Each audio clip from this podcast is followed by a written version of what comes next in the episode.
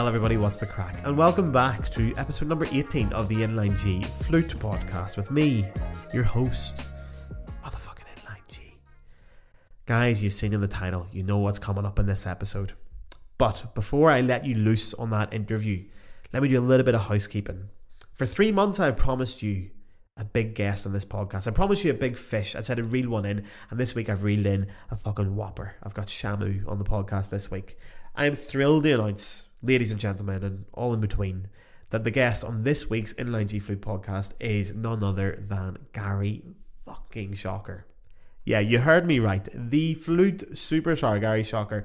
I've just finished talking with him literally 10 minutes ago. We had a blast. We talked about studies, we talked about balance, we talked about Mozart, we talked about New York in the 70s, we talked about everything. We addressed that Florida issue. We talked about it all. He even played some Beatles for me at the end on his harpsichord. No, I'm not making that up. Go and check out the episode. Now, the episode was recorded virtually, which is a rule I don't do. I don't do online interviews because online interviews, the video gets all pixelated, the audio quality's dog shit. It's awful. And I wouldn't excuse that in this podcast. But I have spent a week working out some new software because this is too big an opportunity to turn down. So the videos were recorded locally, as was the audio. So that means as we did the online interview, they were recorded on your computers at the same time, uploaded to the cloud. I have downloaded those high quality versions, so you get nothing but the fucking best, especially you audio listeners, where it's as crisp as a Belfast Sunday morning in October. So, guys, there's the new listeners here, I imagine, because there's a big guest. So, quickly, housekeeping. Uh, if you go into the description of the podcast, you will find the chapters. You'll find that for all my episodes. I'm Irish. I talk a lot of bollocks sometimes. I waffle on a bit. So if you want to skip to a certain section of the podcast, go in the description and just click that and you go straight there. Secondly, this is an independent podcast. I write, produce, edit. I do the lot all my own. It's a passion project. I love it the fucking bits. The podcast is free. It will always be free. There will never be a Patreon. You will never get more content for paying for it. Everyone gets the same content no matter what. However, if you fancy donating to the podcast, if you watch this podcast, you think, fuck, that was brilliant, I would buy Gareth a pint if I saw him in the pub, you can do that. In the description of the YouTube video, you'll find a link towards that. In the description of all the videos, you'll find that. You can also, or in Spotify and all, you'll find that there too. But the best place is to go onto my Instagram, Gareth Houston Flute, hit the link in my bio, and there will be a donation page. How much do you donate? I would say whatever a beer or a Dr. Pepper costs in your country, throw that over to me if you feel like donating, if you enjoyed it. I would say no more than once a month. I make four episodes a month. You get four hours of content. If you can throw me three to four euro a month, that helps keep the bills on here. It helps keep going and allows me to write more episodes and dedicate more time to this podcast. And listen, if you can't afford it, that's fine. It's no problems at all. Everyone gets this. You can listen for free. No sweat at all. But if you can't afford it, brilliant. No sweat. Listen, guys, I've talked enough. I'm going to let you loose. This is my interview with Gary Schocker. Uh, I actually do want to start with that though. The idea. Well, I can I can talk I can talk about how I found you. Oh, go for that. Yeah. Okay. Please tell me how you found me. Well, my friend Cindy, my friend and student Cindy, who's been really great because she's been making my website a little bit more user friendly. yeah. I, it's it's a very dusty website. I'm very bad at, at the self promotion stuff, and she said, you know, we really need to do something here. So she's been putting a lot of videos up hmm. on Facebook and stuff. Now, I've seen. I guess the new, the new big idea is all. I write a lot of music, you know, and so know. she's gonna she's gonna be putting my new stuff up for sale on my website, so that Okay. somebody can play along with me on the piano and buy the music because you know. My publisher just isn't publishing as much stuff, and I mean, I Okay. so it's so anyway. She's doing all that, and she said, "Oh my God, I heard this guy, and he's he's really got a potty mouth, but he's do. really." I do. And that's not. That's he- not a lie. And he was, and she sent me the clip when you were talking with all of those people that were getting their their uh, dander up about the Florida whatever the flute list thing, Yeah. where they you know people thought I was being discriminated against for being gay and all that stuff. Yeah. So. I was very amused by it, and that's why I decided I'd, I'd give you a holler. Well, that's great. I'm glad. First of all, I'm very flattered that it's got to the right places. Um, but yeah, I do want to get on to that Florida thing as well because that was a that was a thing. Did you ever get to speak about that? Did you ever? I'm sure someone's approached you to talk about this at some point. No. Well, well, I have to say that the woman who's I don't know who who's president of the thing called me. Okay. And she said she said I really feel terrible about this because everybody's angry at me, but you should know that there's lots of your pieces on the list. It's not just Yeah. and the reason why they removed the pieces was because they were too difficult. So kids were coming in because they liked the cover. Yeah. Well, yeah, yeah.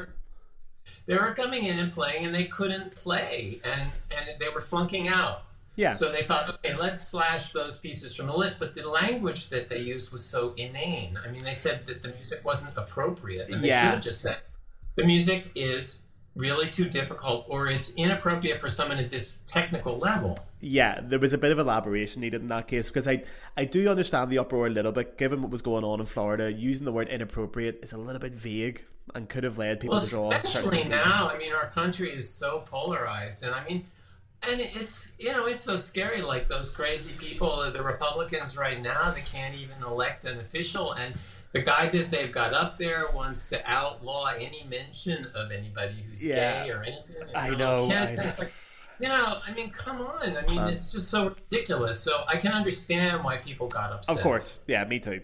Yeah, I know my reaction was a little bit strong on the whole thing, but it was for comedic effect. Plus, the whole American Uh-huh. thing. Sometimes I, uh, yeah, it's no surprise to anyone listening to this Well, podcast. you know, there's more than there's, there's more than one America. There I. I live in I live in New York, and it's so different. Different I mean, I, ballgame. we have a house in Pennsylvania, and we go shopping out in Pennsylvania, and everybody was like Yeah. five times size. Everybody Oh, was huge. Is Pennsylvania Republican or liberal? It's both, but where I was, there were a lot of Trump signs. Oh, really? Okay. Oh yeah, yeah. I mean, I live in. I was in a college town. I'm, I'm from Easton, PA, which is a fairly liberal place. But you know, I mean, right around Easton, there's some scary places. Okay. You know, people who their, eyes are very close together. And, Yeah. You know, it- okay. yeah. To be honest, so obviously I did a bit of homework before this podcast. Not that I needed to Okay. do much because I know a fair bit about you. You're you're quite a well known man in the flute world, but the first thing that comes up when you Google someone is obviously where they're from, and you came from Easton, Right. and I obviously I'm not super familiar with it, but there was something in my brain that was going. I've heard Easton somewhere, so I went into the Google list of notable people, and one I only recognized two people. You're not on the list, by the way, which is a disgrace. I will be speaking to Wikipedia about this, but uh, the one I heard was Larry Holmes, the boxer, sure. because yeah. he was the Easton assassin, and I had Yeah, never he was- realized that. You know, he, he wanted my dad to teach him, but he wanted No. my dad to. He wanted my dad to go to his house, and my father did had no idea even who he was, and it's like, no, I'm not going to anybody's Was house he- to give a lesson. A, like a world champion at that time. Yeah, it was in the. I guess it was like in the seventies. I think I was in Yeah. high school, and because I think he came and spoke at my high school. I would imagine so. Like he was heavyweight champ. He was the only or the last person to stop Muhammad Ali, in it, like as a stoppage in Really? a fight. Yeah, he was a real. Wow. He was a proper champ. So, yeah, I'm a bit familiar with Easton. I know. I know. I know a thing or two. I also found Uh-huh. out the only other person I know from Easton is Jack Coleman, who was the senator on the U.S. office. Oh yeah, he was my babysitter. Man, come on, this is ridiculous. Yeah, Jack Coleman. He was on Dynasty. He was. Uh, That's true. Yeah, on- yeah. And he lived. I lived on Parker Avenue, and he lived on Pennsylvania Avenue, which was just like about mm, four houses up from me, right behind me. And Yeah. A couple of times, because he was, you know, he's just like three or four years older than me, and uh, Yeah. he came and babysat for us. That's unbelievable. See, yeah, you're giving me proper small town America vibes here.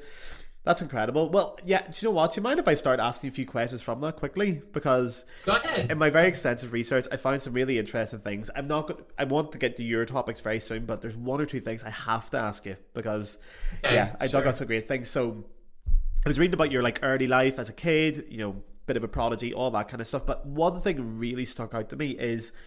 Is it true that you didn't learn like standard music notation until you were like 11, 12 years old? Yeah, yeah, it's true. Well, you know, when I was a kid, my father was a music teacher, and I mean, very much loved in the community, and just taught everybody. And he he had his studio. Uh, it shared my bedroom shared a wall with his studio, so I heard music all the time. And my father kind of, you know, I loved my father, you know, the end of the earth, but he he shoved it down my throat. He drove me crazy. We'd be in the car, and he'd be saying, "Okay, Gary." How many Haydn string quartets are there? And I was like, I don't know. Do you know now? you know, well, no. yeah, yeah. and he, he kind of put me off all kinds of pedagogy. Maybe he did me a good, a big favor, you know, because Yeah.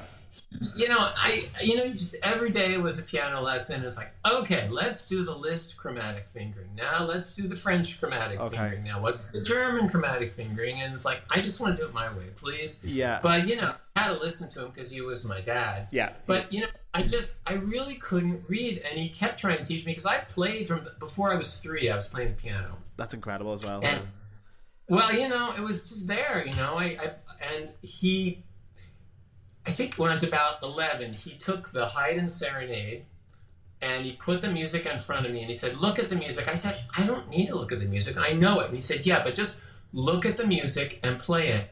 And suddenly, I could read music because I did it backwards. So I always tell people, you should always start without the notes because you know if you've got an ear you can figure it out if you don't have Sure. an ear you should probably do something else right Yeah, that's okay. That's a very wise point. Yeah, but then you did compositions when you were five, six, seven. So Yeah, was someone else notating it for you? You got the idea, and your dad would my dad it. yeah yeah my dad did and uh, i you know i was in, i think in second grade or something and i wrote this little piece and my lollipop waltz I know. Yeah, I've got it written down here. I've got that in my research. and i got i got to find that music somewhere I was going to ask you. You don't have the sheet music anymore.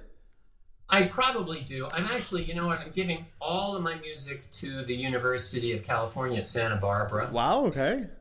Yeah, well, you know, it's kind of a strange story, but I years ago I was on the internet and I saw where there was a letter that I wrote Sam Sanders that was in the Juilliard Library. So I called up the Juilliard Library and I said, "Hey, do you have an interest in my scores?" And they said, "Oh, absolutely." So they sent a truck and I gave them like eight big boxes of scores and then they put them all in acid-free paper and pack them away and everything. And then I called them like mm, I don't know five years ago, and I said, "Hey, I've got a lot more scores. Do you want them?" And they said, "Well, we don't have any room, and we're using a uh, like a storage facility in in New Jersey, and so we no, we can't take anymore. And I said, "Well." Can you give me mine back because I don't want them in two places, you know? Yeah. So they said, no, we can't do that. But then they called me back and they said, okay, we'll send them back. So I, my husband has maybe the largest uh, Broadway, you know, musical Yeah. archive in the world. Yeah, he wrote a book on it as well, didn't he? Yeah, he wrote it. He wrote the Oxford Chronology of American. Musical Theater, Yeah. and it's in all the libraries. Yeah. So anyway, he is giving all of his stuff to this library. So the librarian was here meeting with him once, and I said, "Hey, what am I going to do with all these scores?" And she said, "Well, we'll take them." Okay. So, so that's kind of nice. I'm going to go out there and do a concert in Feb- in early February, and uh, So when you say of- scores, are these original manuscripts as well? Then the originals. yeah, on my on my pencil because I, I never learned how to do it on the computer. I'm I'm kind of a, you know I'm one of those people that just does it the old fashioned way. Yeah, I can imagine. Yeah. To be fair, there's a lot to be said for that. So are they getting the original manuscripts in your handwriting then? Yeah. Do you write as well? No, I do a bit of arranging, but I'm a big fan of the computer. Okay, cool. Yeah. Well, you know, you're younger than I am, so you kind of grew up with it more. And I just, Yeah. I started out. And and the thing is, when I first started to compose, really the the most I, I wrote was when I was in high school. I wrote some musicals, and you know, I drove those poor kids crazy because I could Right, can I actually can I ask on this? So I found this out in the research as well. I've really done my homework here. Um, I found out in my research. So when you were still before you started using normal notation or standard notation, you had written two musicals already. What were they? Can you remember what they were and what the themes Oh were? Oh yeah, sure, sure, sure. Well, you know, um, my next door neighbor, who was a friend of the family and also an English teacher, called Janet Heller, very much loved person in the school, and she was very naughty. I mean, Okay. I remember once there was. T- oh, my devil fell over. Got to get the devil right. So she, she, I remember there was a teacher strike at the high school, and she made her husband was kind of a crazy guy, Okay. and you'll like this. And he made a penis cookie cutter, Okay. and then she painted the names of all of the board school board members on these, and she was passing them out to the strikers. You know? That's rock and roll as fuck. I love that. Yeah, yeah. And and anyway, they were a very a very colorful, salty kind of Yeah. couple. But anyway, we wrote these musicals. The first one was called Paragon, and Uh-huh. it was actually about the illegitimate daughter of Clark Kent and Lois Lane. no way. Yeah. And That's um, that's so that, fucking class. Hang on. Did you have an interest in comic books when you were younger, or No, not at all. I think she came up with the idea, and um, it was just a, it was a really fun show. You know, it was a way to involve lots. Of, I mean, there were eighty people on the stage, so you know, And high is, is there like is there recording? Is there any evidence of this, or yeah, it I, yeah, I have an LP that we had pressed. No it. way? Is it like available yeah. for purchase, or have you just kept it in your own private vault? I just have it. I should probably trans. I think actually, I think I did transfer it to CD. If somebody wants it, I'd be happy to share. That it. has. I want that. yeah, I want Okay. that. There's some very good songs, and actually, there's some. I stole some of the music from that. Um, wait, I'm trying to think which it was. I think the slow movement of musique française came from Yeah. uh, something came from one of my pieces came one of my more famous pieces came from that show. Ooh, maybe don't oh, no. tell me, and I can I know guess. it is. It's, it's the slow movement of my second piccolo sonata came okay. came from that. It's called One Lovebird, and it's based on a song called "I've Lost Him." Okay. And what was the other uh, musical then? What was this? Wrote Uh, the other one was the other one was called Busybodies, Uh-huh. and that was about a class trip to London. cool. and- Based on real events or purely fictional? No, I didn't go, but Janet used to run these tours. You know how they have these tours where they take a bunch of kids over and they have a chaperone, and she was always Yeah. a chaperone. Yeah. So I can't remember the plot. I just remember there was uh, there were some good songs in that show. Cool. Uh, Well, there you are. And they Yeah. were done with outstanding notation then. So how did you teach the singers what the words were and stuff? Um, I just did. They did it by ear. So you would just sing the tune to them and I they would would all take it home? them- Yeah, and I would write down the melody. I didn't write out the score, but I was Okay. able to write out the melody. But you know, a lot of these kids didn't read music anyway. They were just as dumb as I was. So Yeah. it was. I don't know if it's dumb to have an entire musical knocking about your head that you can just share with people. It's pretty impressive. Well, you know, I, I, I uh, one thing about me, I, I write really fast. I was actually Like, going to ask you about this, yeah. I wrote these shows like each of them. One one took like four days, and one took oh, a week or something. Sorry. Yeah, no, I'm just I'm just very fast. It's just the way I am, and I've tried to slow down. Actually, when I first started, you know, when I started writing in in my 20s, I decided, well, I have to write more serious music. So I would take a piece and then I'd take it apart and I'd try to make it Ah, longer. yes. The true you know, artist, yeah. The whole thing up and end up with a piece of, as you might say, shite. Yeah, yeah. It just doesn't suit me. It's not the way I write. That's do you know what I, I was dying to ask you about that as well because yeah, you have this new piece that you sent me a recording of, uh, tang. T- First of all, what is the name on that? Is it tang as in the English word for something to be tangy, or I'm assuming it's a lot more exotic and interesting than that? No, it's it's a tango. Ah, okay. And and also, it's based on a piece I wrote that somebody asked me for called Octango, which was a tango I wrote Okay. in October for piano. And so I, Ah. I didn't realize at the time, but I, I started writing this, and somebody had just asked me for that, and I sent it to her. And I, I had that music, I guess, in my head because after I wrote this, I realized, oh, I, I took the same kind of structure and put that together. There must be a lot of overlap, surely, with your compositions when you're composing that much stuff. There must be subconscious overlap, even. Do you ever look back at stuff and go, "Oh, look who's popped back to the party after all these years"?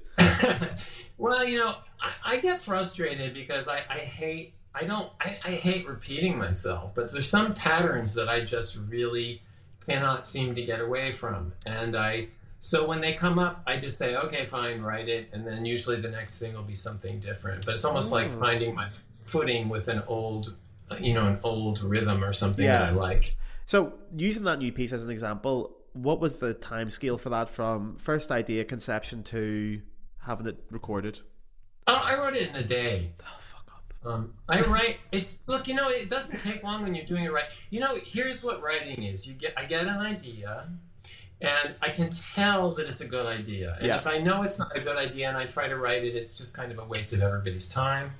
So I, I, I start, and then I can just kind of tell because it'll shift somewhere I didn't expect. And as soon as that happens, I know, okay, this is something I should do. And then it pretty much just, I mean, I just do it. I mean, I just, uh, I, you know, let me see if I've got that here somewhere. So, when you're doing it, are you in this kind of intense state of like concentration, creative flow? You're just head down for a couple of hours and you don't do anything else? Yeah. Or is it kind of casual? Yeah, I- it's kind of like I don't know where I put it. Darn, it's it's here somewhere. But um, I, I mean, I could show you my sketch, uh, but pretty much, I here's a, here's another piece I just wrote. What is this? Here's a piece called Moonrise that I wrote on 927. So here's the finished score. Yeah. And if I show you the the worksheet, because I keep them, it's not it's not that different. You don't see lots of stuff crossed out. It's more like Yeah, it's I just- do. I just do like Beautiful you know, handwriting like- as well. well, thanks. It used to be better when I my when I was younger because I think my my eyes were more you know young. Yeah, yeah, yeah. Oh, but that's incredible that you can write a piece in a day and have a go. I, I'm Yeah, yeah, I know that's that's kind of my thing. I, de- Yeah. I tend to write really fast, and it's just I don't know. It's just how I am. So when you're writing, how what's the rough percentage of the amount of these pieces that will get published or get printed in some kind of form compared to ones that just get locked away? Well, um, my friend Jenny has been getting all my music ready for the University of California, Santa Barbara. So she's But been going all- through all my. Yeah, she's just been going through all the piles of stuff that I have here that Wow. weren't already cataloged, and she's she estimates there's around sixteen hundred pieces. What the? F- So, and I, I currently have about 300 pieces published. So it's what, Okay. like it's a little, le- a little less than a fifth of whatever. And then the published pieces. Do you ever perform any pieces that aren't published? Uh, not really. I don't get that many performances. You know, I'm not. I mean, I, I might play something when I go out to California. That's new. That's probably good. idea. But um, no, I generally play stuff that's already published because then if somebody wants to play it, they Yeah, you know, well, they can. that was yeah, but that's yeah. It just when I was making notes on this, the first thing that came into my mind when I was thinking about your massive output was it, it feels a bit like Prince. Wait a second. Did you say you're a massive armpit? Output. Sorry, that's my accent. Okay. But listen, I can't I can't soften my accent because I was home in Belfast two weeks ago, and I had a few people saying, "Oh, we really like the podcast, but uh, why are you talking with that fucking accent?" and I was like, "I'm Ah. sorry, I didn't mean to, but I have to enunciate for the Americans." And then I run back into my normal accent, and people think I'm saying that they've got massive armpits, which is the last thing I want to be known for. Um, but with regards to your massive output, um, I, I've heard. I've actually heard your armpits are, are really charming. Thank you very much. Yeah, you're not the first person to say that, Gary. It's been said before. It's well known, in fact. Um, oh God, how do we get here? Um, yeah, I've got a gin and tonic as well, so things are getting. Oh wow, good. Normally, I have a drink on the podcast with it, and then yeah, it, one out of five now will be an alcoholic drink. The rest of the time it'll be like a, a soda or sparkling water. But I thought tonight I'll get a canned gin and tonic for the for the special occasion. Plus, Sounds where you are, it's like three p.m., but over here it's nine thirty at night. So right. any excuse. But anyway, back to the armpit. Um, with your output, it immediately made me think of Prince. Now, I'm not saying you're. I'm not comparing your composition ability to Prince in any way.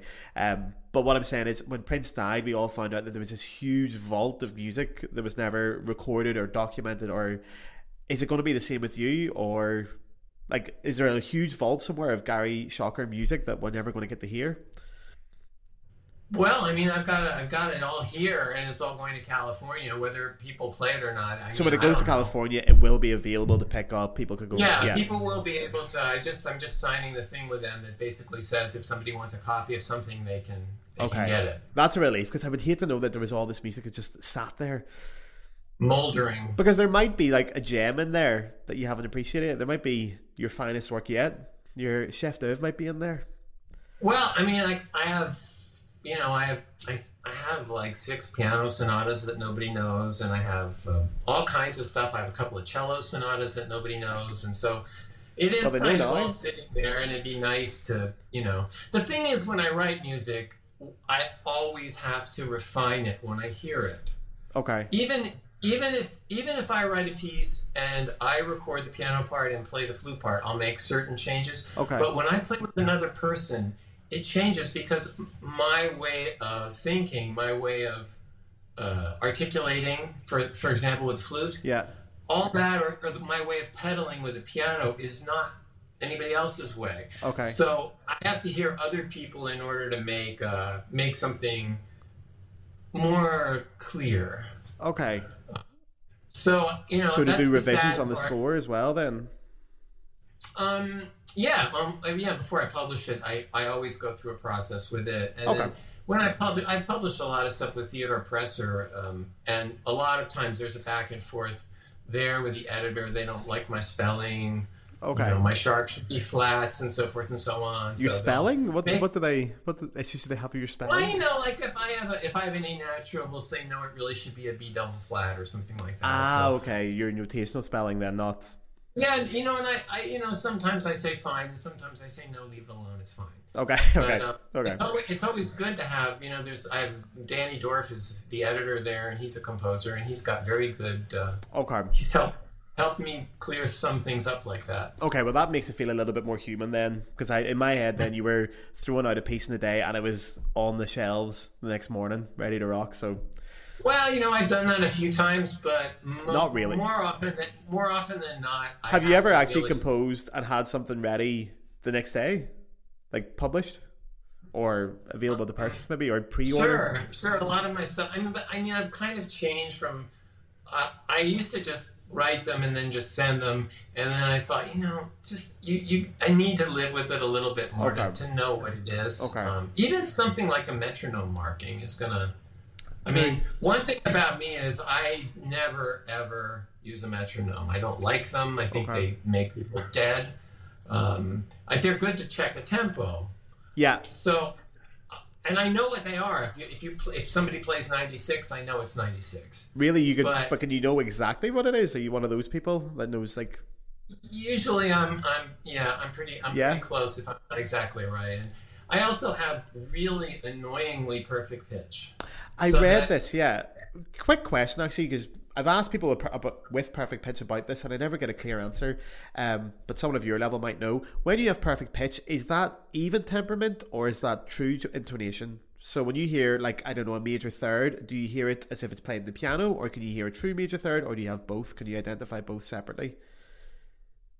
I just hear a major third. I never really thought about it. I mean, if you played a, if two flutes play a, a you know, a B and an E, it's going to sound like a B and E and an E the same way it would on a, on on an accordion or a piano. Yeah, Um, because there's a, like I, there is what a very very mild difference, but I'm always curious if that if that can be picked up or I, you know, I never thought about that before, but I, Okay. I'll tell you, I, I mean, I, I literally, if somebody, there's a funny joke about Jessye Norman in this, but if somebody sits down on the piano, I can tell you what the notes are.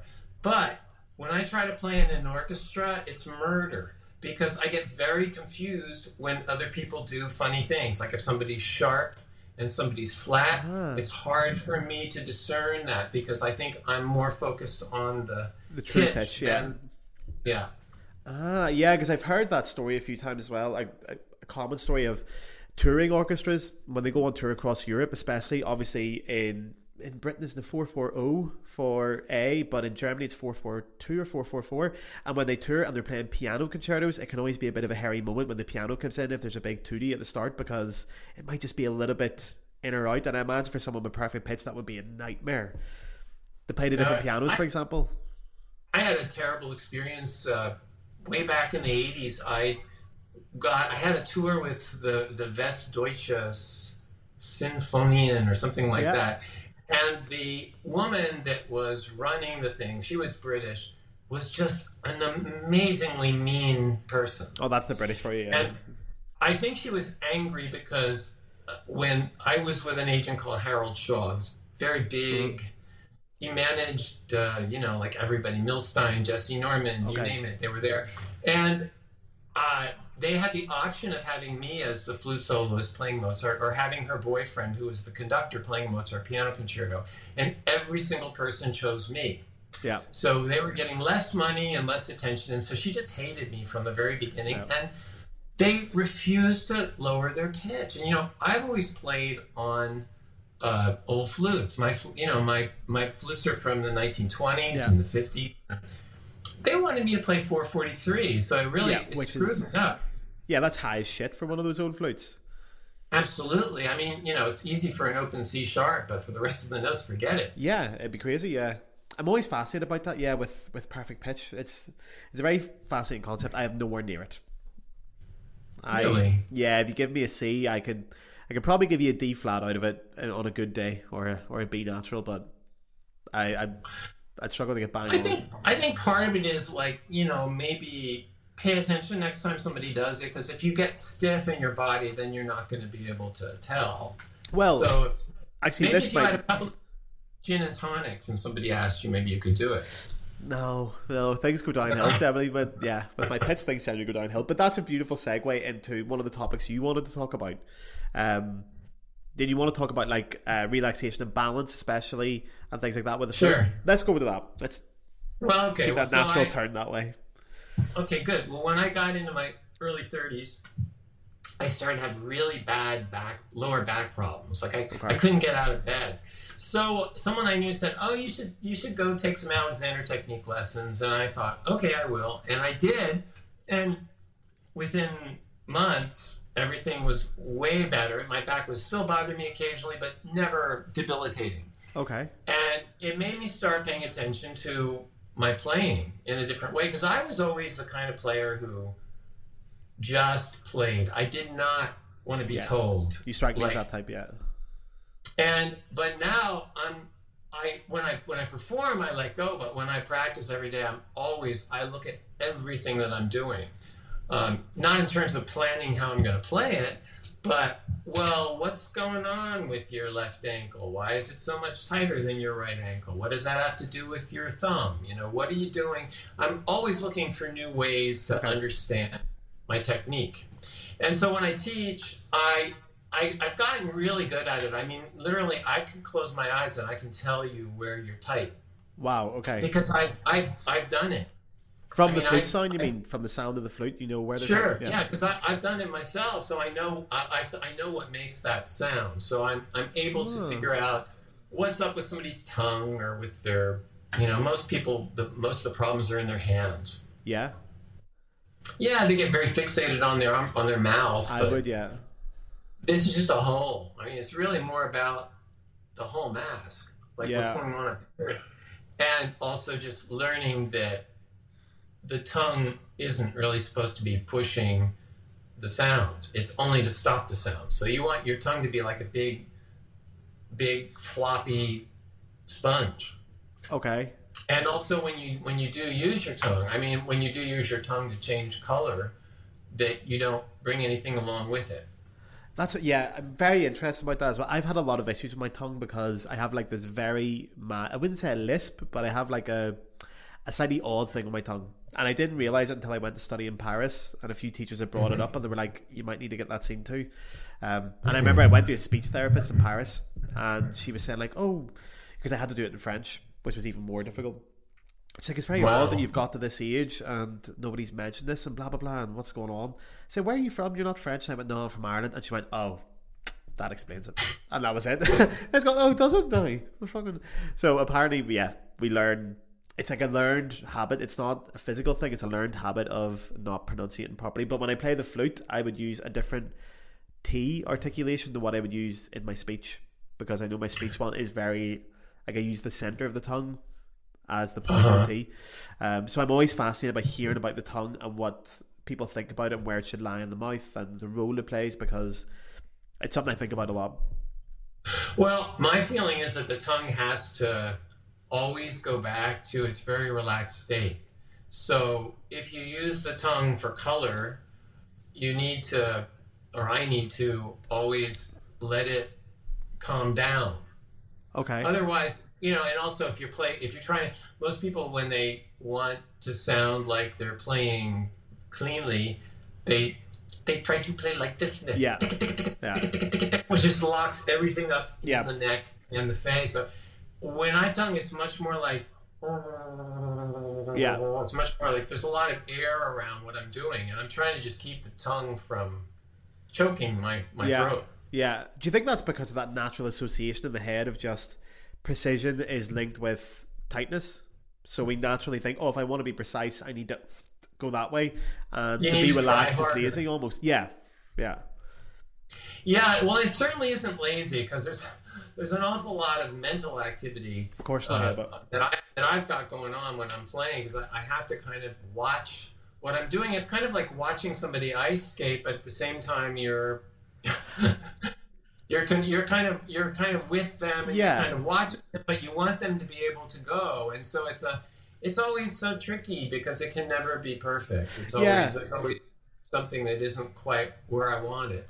See, I feel like that that's one of the way I try to describe um, technique to my students as well is that you're always you it's always a train that's kind of slightly going off the tracks. Always during performance, you're always going one way or another. You're constantly making small adjustments. It never just goes. You never just go and play the flute and go. That's it. It's brilliant, perfect, happy days. It's always going this way, and the real skill is learning how to put it back on track quickly and efficiently without really disrupting things too much. And the better you get at it, the less noticeable it becomes as well. That's a good. It sounds like you're a good teacher. Oh well, um, I might say that some people say that. I don't know. Some people say that, but uh, some people say I'm the finest teacher of a generation. But I don't know, Gary. That's for other people to say that. I wouldn't say something like that myself. That's an absolute lie.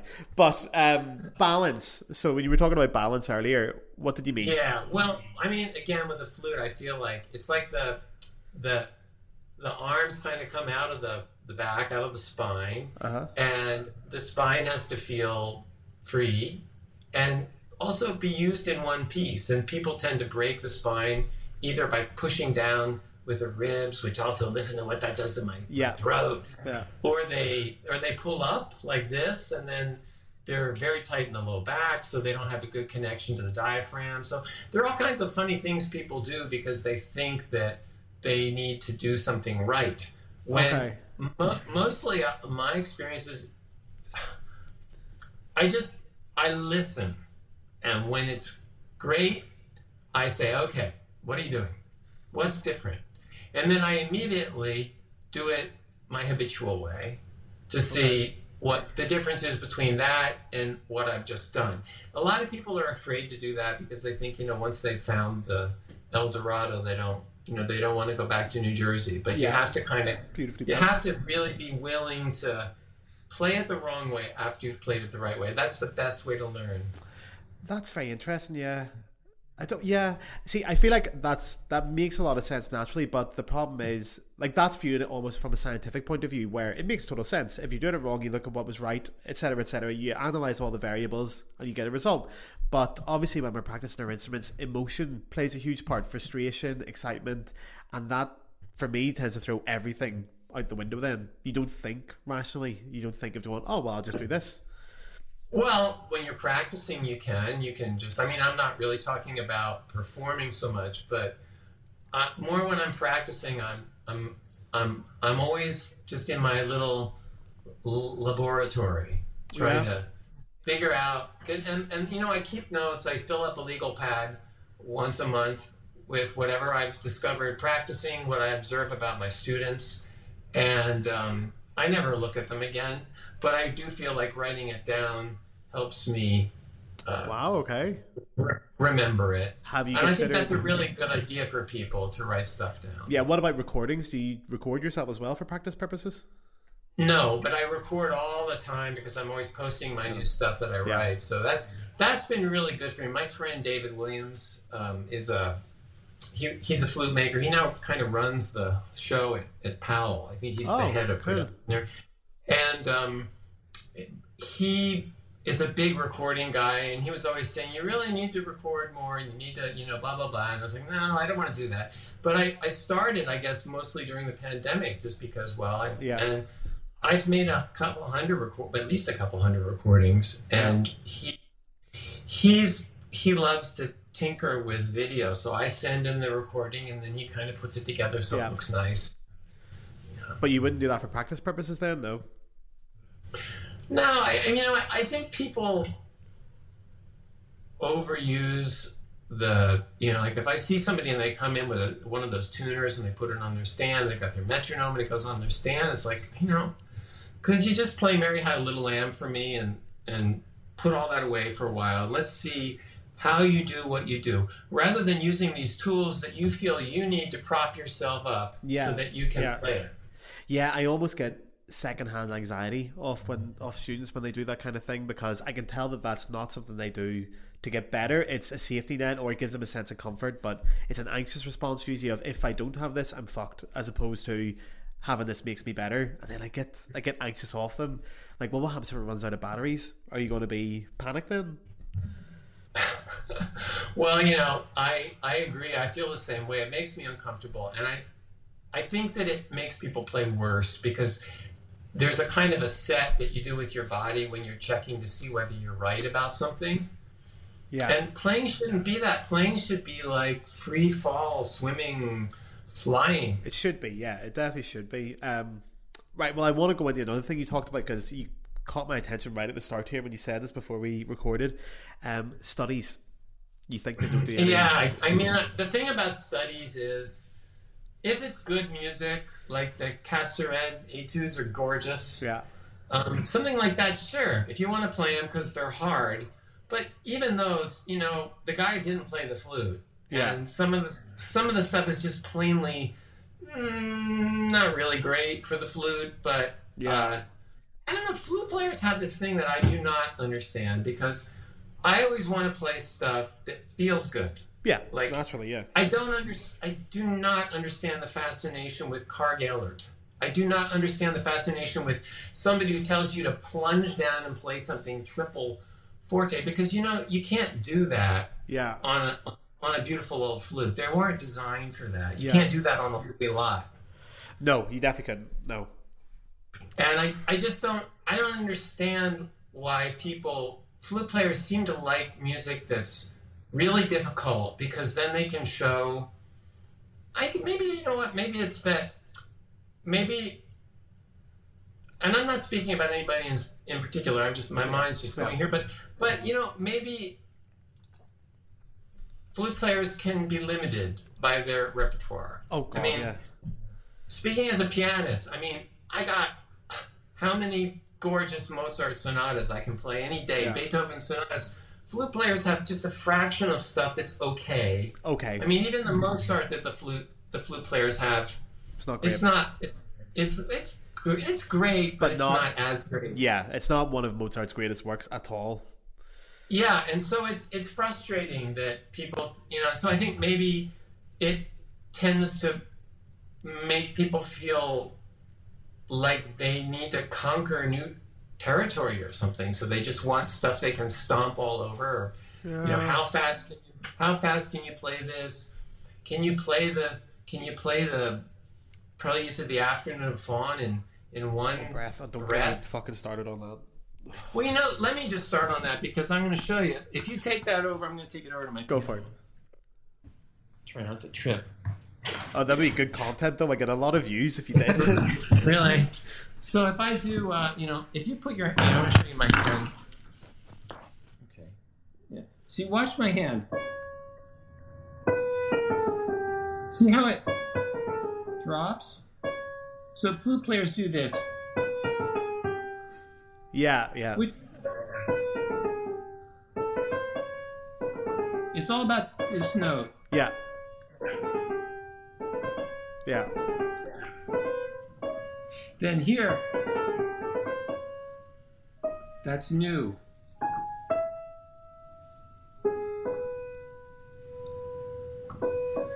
So there are plenty of places where that could breathe, right? Of course, yeah. But people get it in their heads that it's only good if you can do it in one breath. I've never understood that. I just find that so silly myself, but you know. Anyway, so I think flute players, because of the, you know, the, there's not a whole lot of great music, and then I don't know. I, I mean, I also have this theory that the flute is just so easy to get to be a B plus on. Yeah, okay, You know, that's fair enough. Com- com- compared to the cello or the, Or the violin, yeah. I mean, even to get to be a D on the Yeah. violin, it's not that many people, you know. Yeah. Flute players, almost anybody that picks it up, eh, you know, You they're be going to be able to You play. could be fine, yeah. And so I think flute players uh, often, I'm, I'm speaking of, of people I teach, they kind of plateau out and then they start to have problems because Yeah. they don't know how to get past there. And so then they start to push.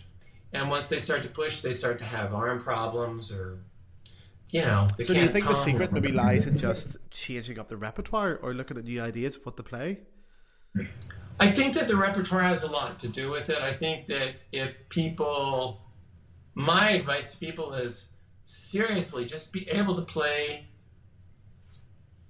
jingle bells with the most gorgeous sound that you've ever heard Huh. and then you can pretty much play anything but if you if you're always playing stuff with an okay sound you're never going to really be happy with your playing because I'm, I'm all i'm all about tone myself I know you just- are, yeah.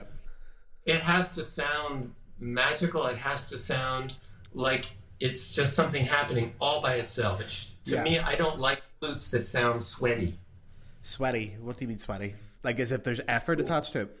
Yeah, like somebody's just working really hard, and they're, they're, you you watch them, and there's all these gesticulating, and the, now we've got people that dance while they're playing, Yeah. and all this stuff. You know, it's like I don't know. I find I find Just- it's just hard enough for me to stand there and leave my leave myself alone and let it out. You know? Yeah. it takes a lot of focus because. Out of curiosity, do you have any? I'm not even speaking of current flute players, but do you have any flute players from history in general that you particularly Sure, like? sure, sure. Who are your I favorites? guess my yeah, my favorites are my teacher Julius Baker. Yeah, I would have guessed that. Yeah, Uh, love Rampal, yeah. Okay. and I love Elaine Shaffer. Do you know her playing? Do you know my teacher at Royal Welsh used to show me a lot of her or give me recordings of her playing, but I can't remember. I can't Well, remember. listen to the slow movements of the Bach sonatas. They're just unearthly. They're gorgeous. see, I need Uh, the woman, Where what like what kind of era was she and where is she from, etc. I think she died in the seventies. Yeah, I think her her big time was in the fifties and yeah, like really, yeah, yeah. Because I remember the recordings not being amazing quality, obviously, but yeah. My old teacher Thanks. Royal Welsh used to show me a lot of this stuff. Um, one player I became very attached to as well was Thomas Nyfenger as well. That was a player that I got Yeah, really he was a- familiar with. he was a very he was a very good player. He, he was he was a kind of a destructive person. Oh, really? Okay. I I well I went to I played um I guess when I was like 15 I went to Julius Baker's master class and I guess I played and Tom Nyfenger apparently came up to me afterwards because years later I met him and he said you just blew me off. You didn't even want to talk to me. It's like, well, I was like 15, so Yeah. what is your problem? you know, you 45 year old crazy Yeah. person. And What it the fuck, actually yeah. did turn out he he did have a lot of mental problems and but you know I went to him when I, I had a, I had some problems when I when I came to Juilliard I I um I was 17 I moved to New York City Yeah. and you know Julius Baker was like not teaching me. He just didn't tell you how to do anything. And once I got to Juilliard he he would show up late for lessons and sit there and eat his chicken and read his paper. And mostly my lessons were about you know like the israeli philharmonic players would come in and they go he go you got to listen to this kid and then i'd have to play and that was my lesson Okay. Okay.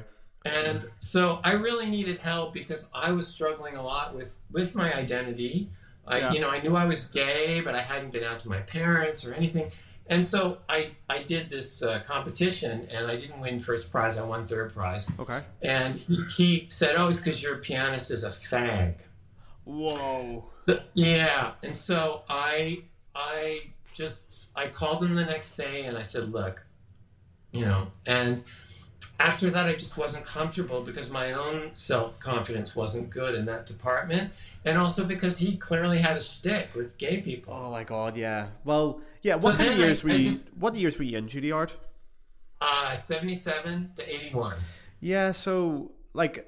From my, I'm just running off the top of my head here, but wasn't that the time in New York where you would have had like the disco scene sort of exploding as well, Studio 54, Oh, yeah, I- I- all that kind of stuff? I I used to go to Studio 54. Okay, I, wow, I traveled. okay. I traveled with a very. Um, I met someone, and he was friends with all these people from Caracas that were just like Roll- Rolls Roycing, yeah. and I mean, I was never into cocaine and all that stuff, Yeah. but that was all going on. I remember once we went to Studio 54 on New Year's Eve, and as we walked out, they filled the hallway with glitter, like up to your knees. Oh wow. Okay. So you had to walk through all this glitter, and it was pretty glamorous for you know like a 19 year old. Yeah, well, like Um, I can only imagine, like at that age, moving to New York, coming from a small town, going there, and also in New York at the time, obviously had disco, but you had like the punk rock scene with the Ramones sort of kick off, and hip hop was in its early days. There must have been a lot going on in the city. Did you get a chance to like get involved or to get to see other music, or were you purely just like stuck in Juilliard, working there all the time? Well, I mean, I was always very focused on myself, but I did go to clubs, so I did hear some of the the new stuff, and um, I don't I don't really know much about that music. I just know what I like. Okay, what do you Um, like? Can you give us a few? Uh oh, hold on a second. Somebody's trying to call me. I gotta turn this off. Oh, I thought that was your actual door. No, it's my it's my phone ring. I was hoping it was going to be someone famous. Going to have an extra guest on the podcast. Well, uh, What's your? I I, like can I ask you like what would be your your guilty pleasure music? uh, let's see. Because I know you listen to jazz and you're very sophisticated. You've got a great taste in music. But what do you listen to when no one's looking? Uh, What pop music do you like? I'm I'm embarrassed to say that I just don't really I don't pay attention to it very much. I used to when I was you know when I was in my twenties and I was going out to bars Yeah. and clubs and stuff. I heard it all and I like I like a lot of those songs a lot. All disco songs. Oh, I love disco. Um, yeah.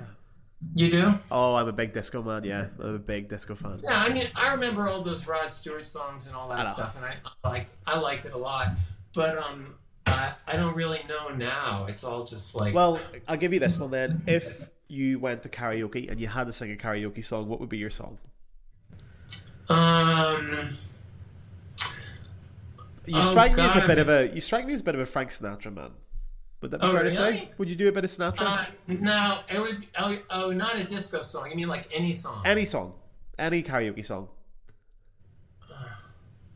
God, you asked. Have you sang Ask me. karaoke before? Have you ever sang karaoke? No, no, I've No. never done it. Oh well, there's one for I don't know. Maybe Moon River. good one. Okay, classic. I like that song. It's Yeah. a beautiful song. That's a The gorgeous song. lyric is so evocative, and it's just such a moving song. Yeah, uh, that's it's greater than the sum of its parts. True. Yeah. Okay, that's a good answer. That's good. You get it and right it's with that one. visual. You can just kind of see it when you listen to it. So that's. I love that. I love Love is Blue. Love is a blue. Love is blue. Love is blue. I don't know that. It goes like this. Wait. Oh, do you know what already? Can you take requests? Yes, sir. Blue, wait. Blue, blue, my love is blue. Is my love. Da dee da da da da. Da da da. no. I picked it up. But listen to it. It's it's really. Yeah, Oh, it's wait, very. wait, wait. Yeah, it's got that lovely I- cabaret kind of vibe to it. But it's very baroque. I'm listening. I'll do it for you on a more appropriate instrument. Oh, please do. Yeah.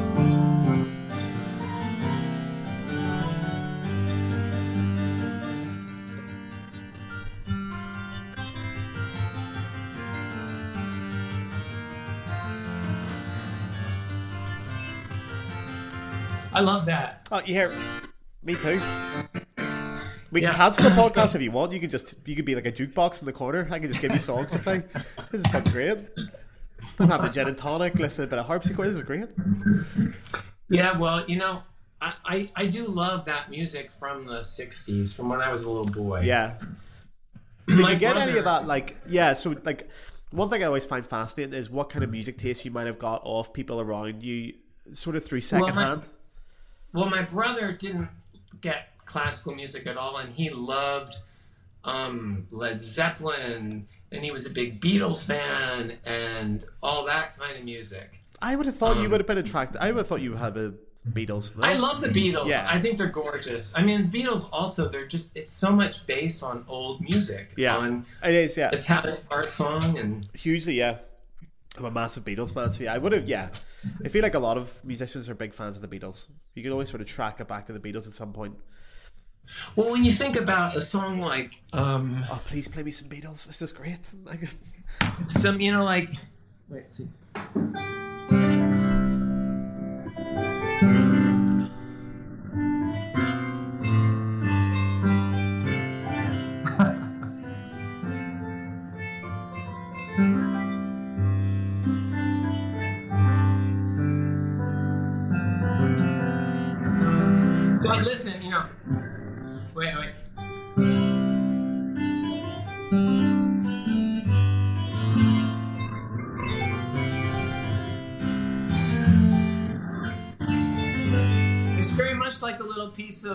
It's gorgeous. you know, a little baroque. There, right?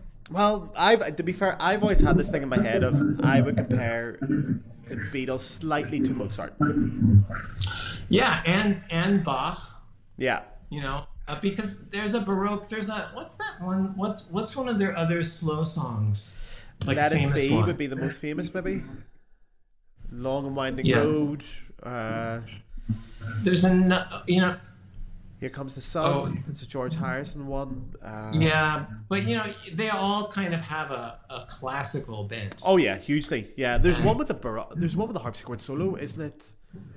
Uh, pieces I remember. There's one that has a harpsichord solo in it.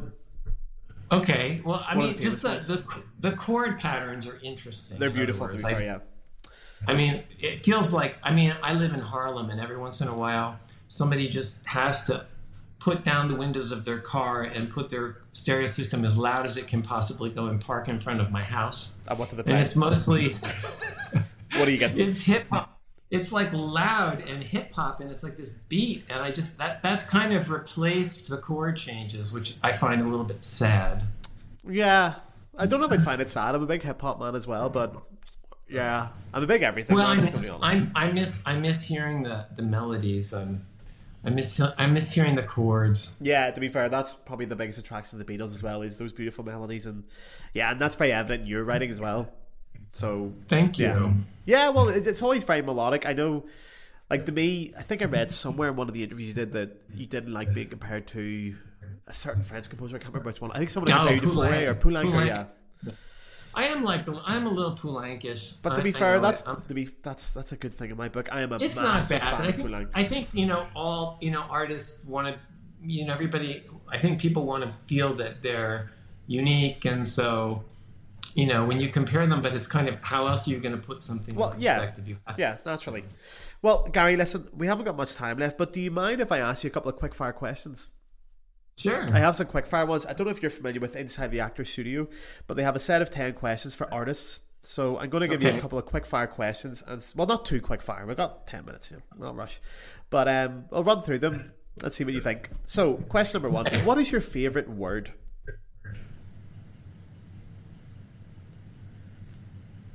You can go any language if you want.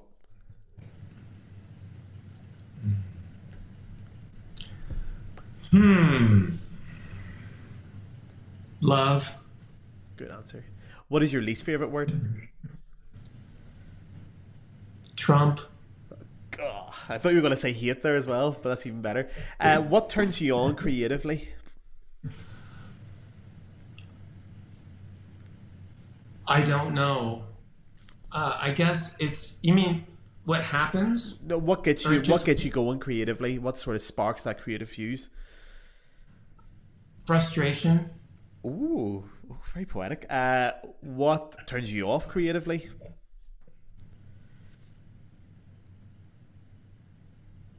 What kills the creativity? Fatigue. Fatigue. Uh, what sound or noise do you love? I was looking forward to this one. Rain. Good one. Uh, what sound or noise do you hate?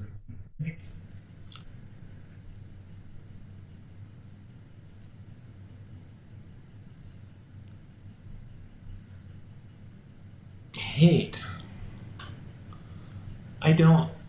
Nails on a Oh, a, blackboard or anything scree- a screeching, yeah, screeching noise like if Yeah. the subway's screeching, and I hate that. Yeah, I'm not a big fan Don't. of I. I hate it if somebody scrapes a pot with a fork. That's a horrible one. Yeah, I did that today myself. I did that about an hour ago. Fuck. Um, okay, two left. You don't have to answer this one if you don't want to. But what is your favorite curse word? Curse word? Your favorite? Um. Oh no, I can't say that because people are going to get really offended. You could. Is it a bad one? no, Because I've already got to bleep out one word in this episode. So It's it's it's just like, um, I mean, you mean see, I don't tend to I don't tend to swear when I'm angry. Do you mean just like as a word or a word that as a I word, use? either either. Like my favorite is shite. I think it's a beautiful word because it's not too harsh. It's not too offensive, but it's poetic and it's got a very distinct description. So, uh, no. Well, I would say that shit is probably the word that I'm I can feel you know, here when I yeah, say it. It's like, yeah. shit. Yeah. But often, often the only problem with shit with me, it it can also mean that I've made a mistake. It's like shit, because Yeah. you can also pull that. You can pull the eye right down into your lower spine. You can. You know that? But you never It's have like a good like shit. Yeah. You wouldn't get one of them. No, I'm not one of those. Ah, okay then. Well, it can still be your favorite for that reason. And the last question: uh, What profession other than your own would you like to attempt? I writing. Really, like as an author? Mm-hmm.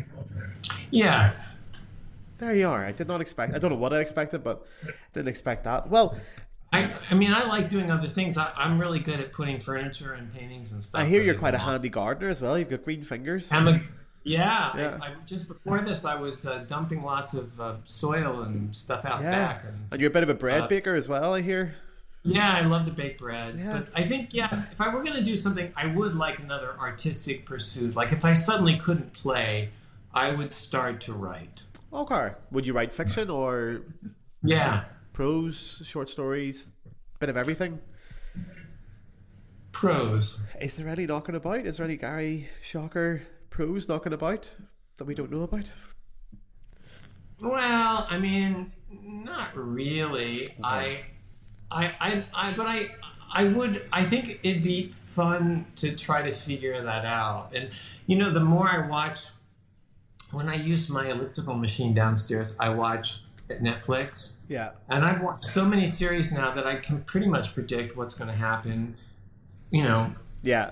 I'm I'm just generally, and I enjoy watching how people. I've been watching The Lying Life of Adults. Have you seen that? I haven't, no. It's based on the Elena Ferrante novel, and it's just amazing. The acting is so beautiful, but then the the way it's shot, the ideas are all there, but they're not so obvious. Okay. Is it Um, on there- is that Netflix series or is that Yeah, yeah, it's on Netflix. I just Think love it, and it's in Italian, I, I can practice my Italian you speak a bit of Italian, do you as well? a little bit. Yeah. Cool, there you are. Well, I've learned a lot. Gary, I would go on for another two hours here happily, but I need to keep this under an hour roughly. So- Okay. Well, it was really nice talking to you. It was an unbelievable pleasure. Um, Or I, shall I, shall I say it's been nice talking at you? But Absolutely I not. try- Okay. here. I've got a Beatles concert in this. I am delighted. I'm going to edit that out just for me. That's for my evening. Okay. Nice. Gary, thank you so much. I'm going to hit stop recording here and then I'll chat to you afterwards. But um, thank you so much. I really hope that we will get another chance to do this again sometime. Maybe this Oh be, yeah. In in a di- in a different season. uh, I noticed that as well, yeah. Are you Halloween man? Are you buzzing for it? My friend Susan sent me two. This is the exterior pumpkin color, and she sent me the interior pumpkin color as well, Ah, wow. which is closer to the wall color. It's nice to have friends in high places, isn't it? well, thank you very much, Gary. I'm going to hit stop now and we'll have a little chat. Uh, we'll just say goodbye to everybody then. And yeah, cheers everybody for tuning in. I hope you all enjoyed that as much as we did. Cheerio. Bye.